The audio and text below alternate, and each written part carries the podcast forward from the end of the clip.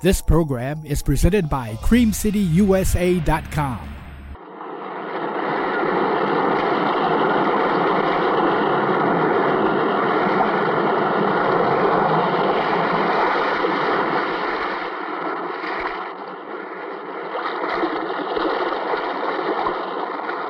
The Weird Circle. In this cave by the restless sea, we are meant to call from out of the past stories, strange and weird. Bellkeeper, toll the bell, so that all may know we are gathered again in the Weird Circle.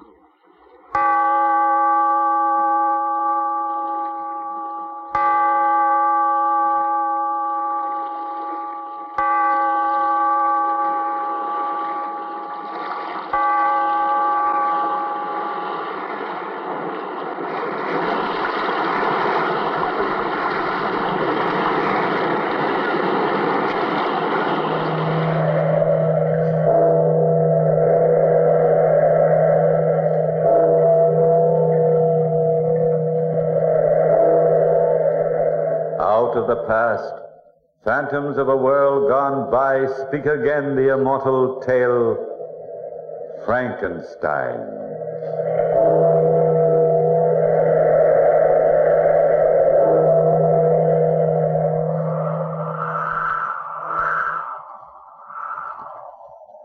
The wind howling outside my lonely home is my only companion. All else is quiet here, as I sit by my window in the parlor, writing this document for the scientific world. Be warned, you doctors and scientists who come after me. Be warned that man must not experiment with the secrets of life. My experiences started in the University of Manchester, where I was studying natural history.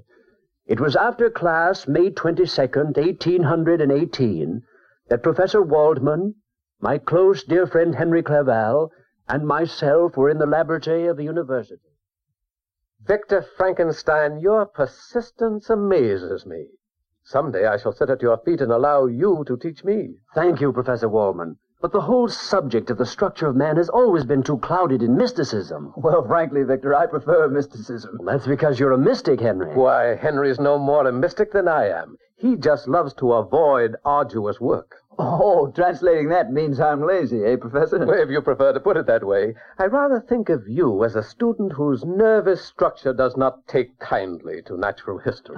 The professor's kinder to you than you are to yourself, Henry. Well, if I worked as hard as you do, Victor, I should probably wear that same gaunt, sleepless look that you carry about. Well, my experiment will be finished tonight, and then I'll manage the 8 hours sleep that other men manage. The secret experiment will be finished tonight, huh? Well, then, will you tell us just exactly what you're doing in the basement at home? I'll tell the entire world. As a matter of fact, I stayed after class this afternoon, Professor Waldman, to ask you to join me this evening in the basement of our place to watch the completion of my work. Oh. Well, how about me? I don't think I dare invite more than one, Henry. And the professor is more interested in this type of procedure than you are. I shall be delighted, Victor. Just the best friend who never knows what's going on in his own home, that's all. It's not that, Henry. But I thought you'd entertain Elizabeth for me, while the professor and I were at work. Entertaining Elizabeth would be a delightful favor, old boy. You know, I think you trust me too much with her. Have you ever met Victor's fiancée, Professor Waldman? She's one of the most charming... Yes, Elizabeth was one of the most charming, beautiful women I'd ever known. I had been in love with her from childhood, but even my love for Elizabeth couldn't dim my passionate zeal for the work I was doing. It was 8 o'clock that evening. Henry, Elizabeth, and I were seated in the parlor. Elizabeth was saying... I'll be so glad, Victor, darling, when all this is over. If you only knew how tired you look. The minute my work is done, successfully or unsuccessfully, I promise you, Elizabeth... we'll be married and off to Switzerland before Henry has time to lock up this place. But first we find out about the secret in the basement. Henry's being eaten up by curiosity. I don't blame him. I'm suffering pangs of what's it all about, too. Well, you'll both know soon. I wonder where Professor Waldman is. He's late. He'll be here soon, Victor. Stop pacing the floor, sweetheart. I think I'll start my work downstairs. Send the professor down when he arrives, will you, darling? We'll come down ourselves and take a look around. Or will I turn into a pillar of salt for peeking? Nobody ever turned into a pillar of salt for peeking, Beth.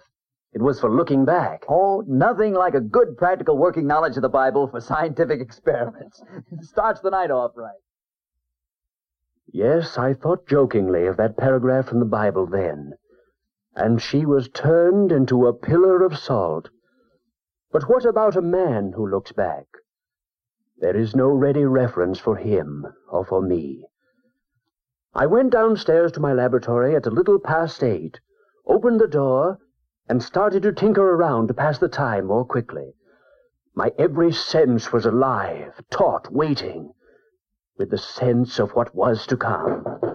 I heard a knock on the side door, which led me from my laboratory directly into the forest, which bordered Manchester. I looked out and... Good evening, Victor. Oh, did Elizabeth tell you to come down this way, Professor? No, I found the entrance to your laboratory quite by myself. Can I help you with your coat, sir? No, you proceed with your work. Nothing like trivialities to annoy a scientist at work. There we are. Oh, follow me, Professor, into the back room, and you'll see for yourself what this is all about. Well, I feel that I'm in for a most exhilarating evening. I wish I had more students fashioned in your mold, Victor. Well, Professor, here is my... Why, what's this?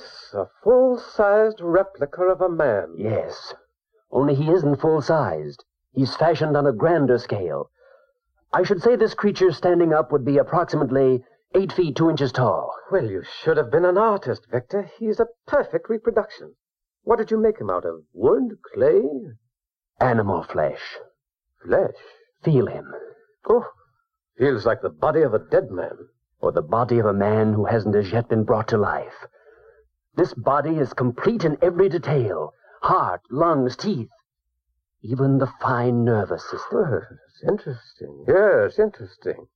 How about the brain cells? Yes, adult brain cells. I think he's quite handsome, don't you? Well, each man to his own taste. He's the best reproduction of a man I've ever seen, but actually his face is hideous. As a plastic surgeon, my dear Victor, I'm afraid I can't give you much credit. Well, what do you intend to do with this hulk? You see this fluid here in the test tube? Yes. I filled a hypodermic needle with it. And now I'm going to inject the full 8 ounces into the vein, directly above his heart. But why? Watch.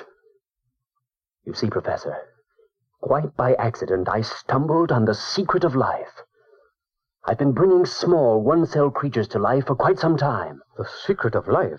Within 30 seconds, after this injection, this creature will live.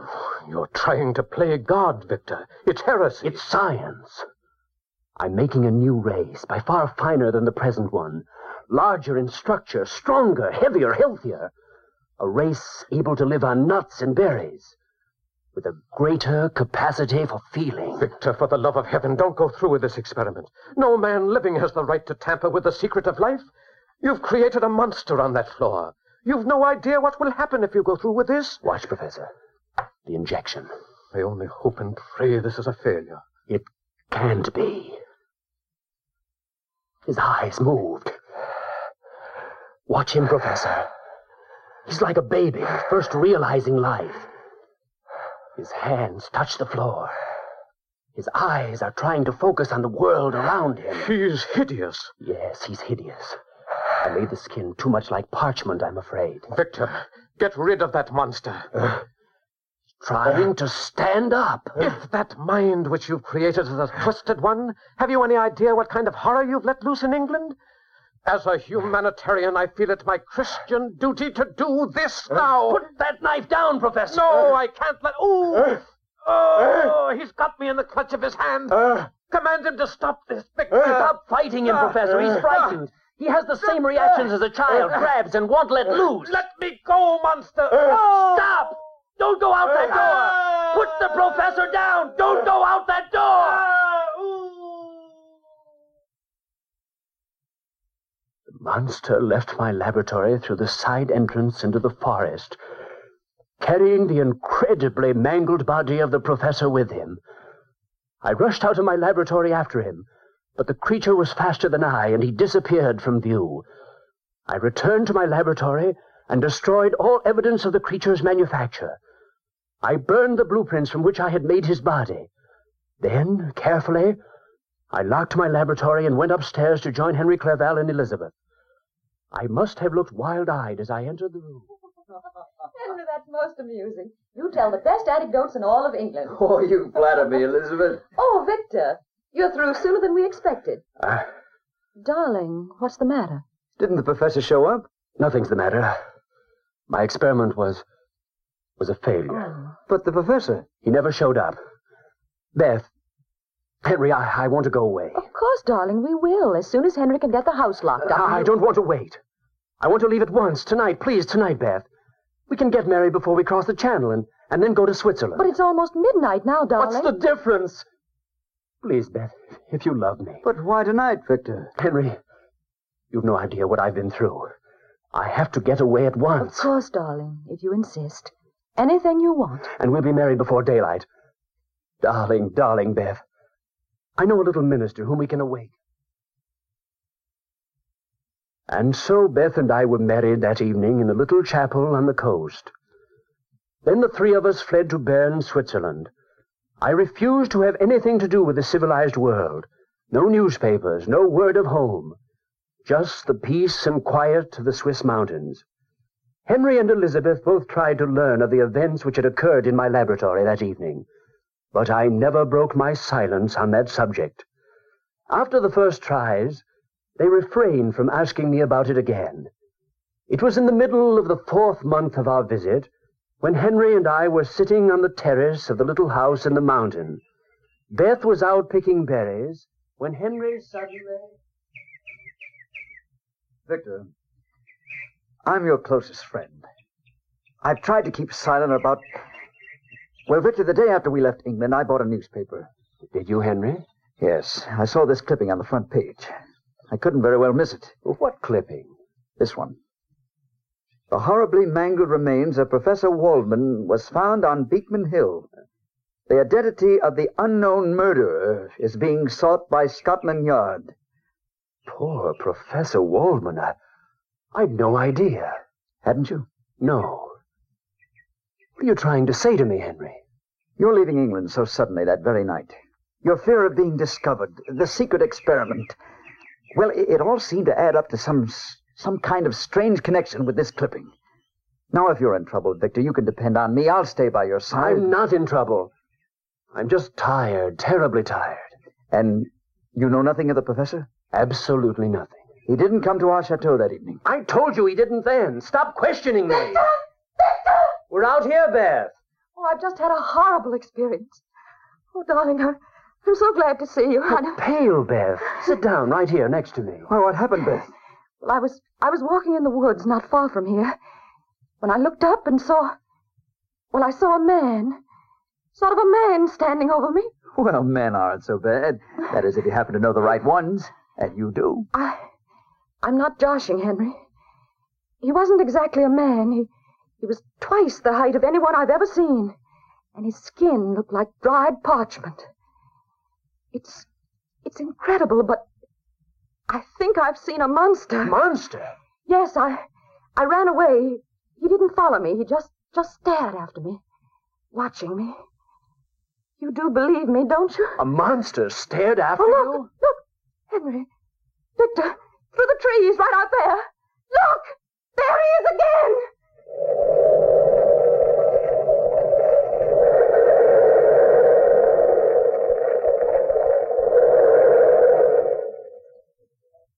Yes, the monster stood there, silhouetted against the trees.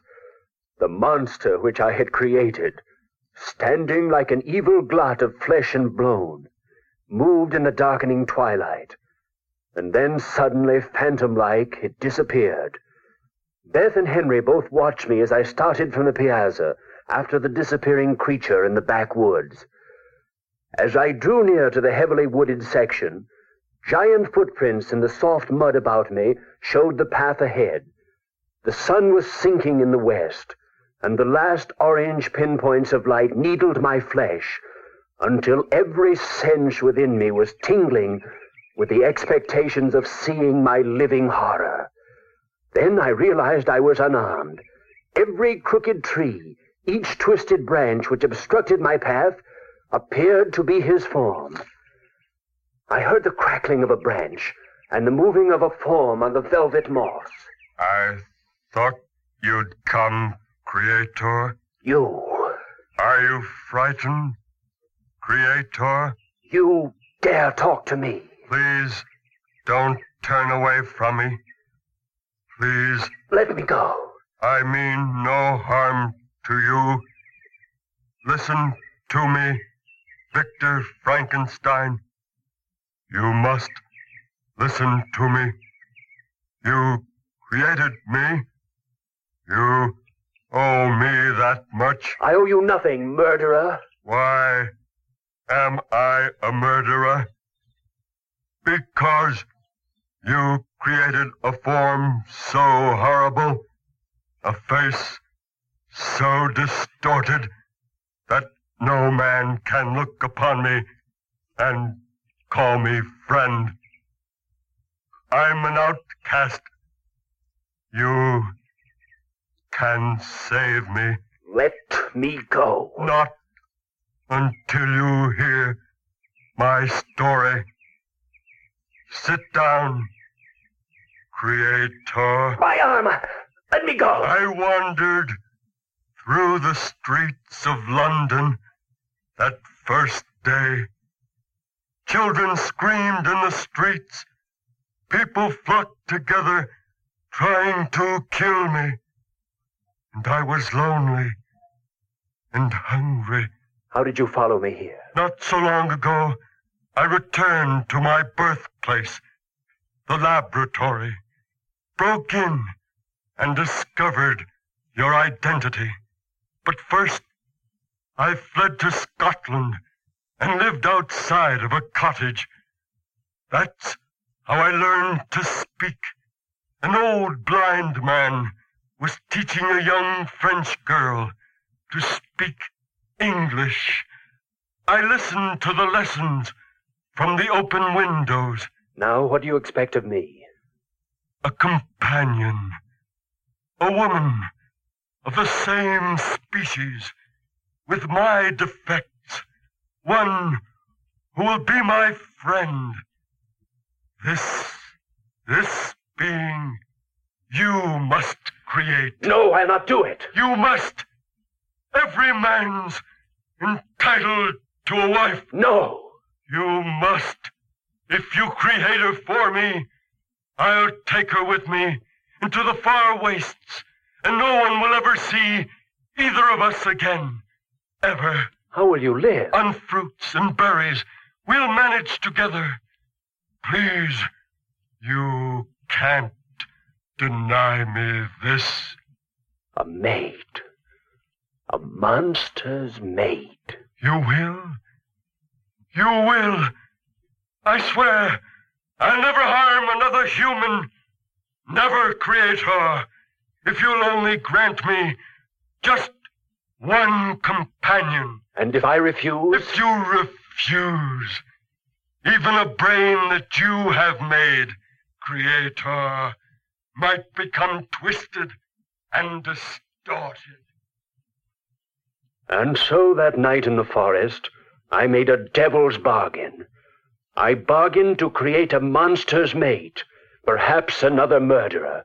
How could I know? The monster swore to live in the forest and wait a year or 2 years if necessary, and upon completion of my work, he would take his companion away. But if I broke my promise, he swore revenge. And so I started work. I searched Paris for the necessary equipment, built a shack in the woods about a mile away from our chalet. 3 months I worked, 3 solid months, shaping her who was to be his mate. And then one night, it was windy outside. I thought the wind had blown the door open when... Victor, I'm sorry, I had to disturb you. Is it Beth? No, not Beth. She's fine and sends her love. It's the townspeople. Your activities have stirred up a lot of curiosity. Oh, the fools! Well, I can't blame them, especially after the rumors which have been going around. Rumors of the... Victor, you know the monster in these forests. You've known of him all along. People have seen him and connect him with you. Mothers in the village are frightened of their children. I know nothing. Look, I'm only trying to help you. I know nothing, I tell you. But the men have banded together. They're going to make a raid on you here, to burn your laboratory down, and to find the monster who lives in these woods. They can't. They mustn't. Oh, what devil's work are you carrying on, man? I'm trying to help you. Oh, Victor, will you please let your friends be your friends? Henry, go back to Beth and leave me alone. Beth is safe at home. You're in danger, and I won't leave your side this night, my friend. Then be prepared. Prepared for what? You've guessed many of the reasons for my secrecy. Then there is a monster. At school, I stumbled on the secret of life. I was trying to create a superior race. I was a fool, and I created him instead. And he does live? Yes, he lives. Professor Waldman. What happened to Professor Waldman? The night I created the monster, Waldman became frightened. He screamed, attempted to kill the creature. The creature, like a child, warded him off and then tore him to pieces in front of me. I couldn't stop him. The monster had killed before it had really begun to live. Then what? The monster left the basement through the side entrance, carrying the professor's corpse. I had no choice. I had to leave the country. Oh, what are you doing with that creature now? Fulfilling a promise. Follow me into my cabin and I'll show you. How soon do you think the townsfolk will be here? Oh, within 2 hours or so. They're meeting in the square in town. Come in. What? A woman? Yes, a woman. The monster's mate, his friend. I promised him a friend, and in return he swears to hide himself forever from the world. A devil's bargain, Victor. A bargain I must keep for all our sakes. But the monster proved himself a murderer time and time again. Why, in London, after the death of Professor Waldman. Time and time again. But how do you know that the mate won't be even more vicious than he?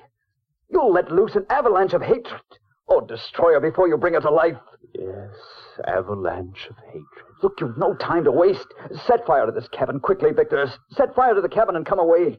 But man alive, you can't go through with this thing. But the promise. It's a promise to a fiend. He'll be your death and ours, Victor. Oh, hurry, man, hurry, if you've any love for Beth. I've been insane with grief and fear for Beth and you. Go back to Beth, Henry, at once and wait for me. And you? I'll set fire to the cabin as soon as I destroy my books. I'll join you later. Well, hurry, friend. We'll meet you home as soon as you can make it. For 1 full hour, I worked feverishly. I soaked the shack in oil, and then taking a taper from the vase, I lit the fire. The fire started quickly. I placed my books in the very center of the room and then opened the door of my shack. The experiment was at an end, and I felt free. The monster's mate would never live. I walked out, and then I saw him, his face contorted with rage. Ah! My wife! My only dead devil friend! Ah!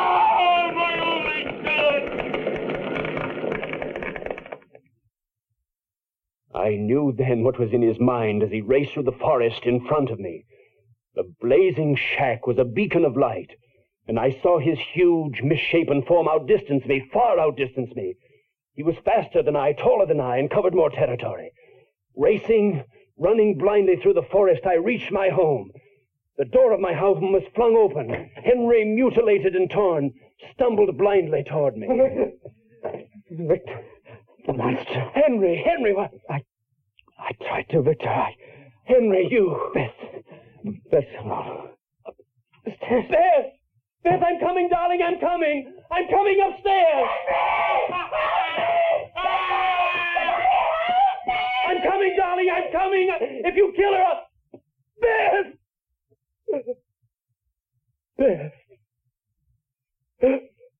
Beth, oh, my darling.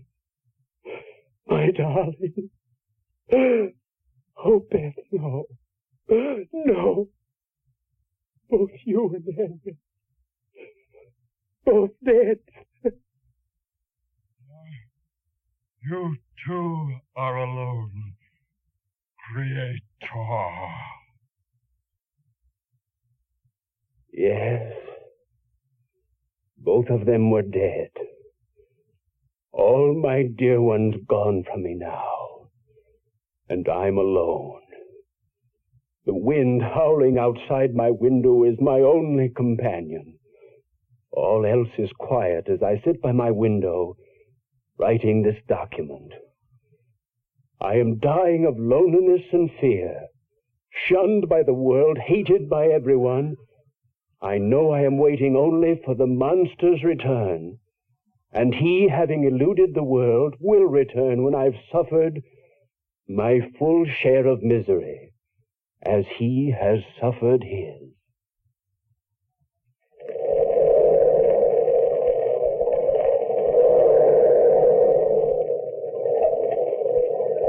From the time-worn pages of the past, we have brought you the story, Frankenstein. Bellkeeper, hold the bell.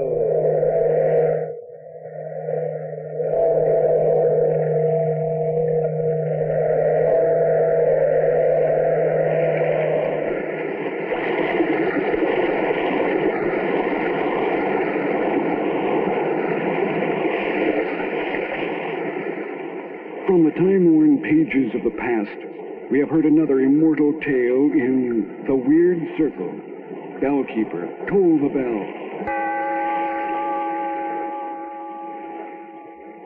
Be here in this lonely cave by the restless sea once again next time for another immortal tale in The Weird Circle.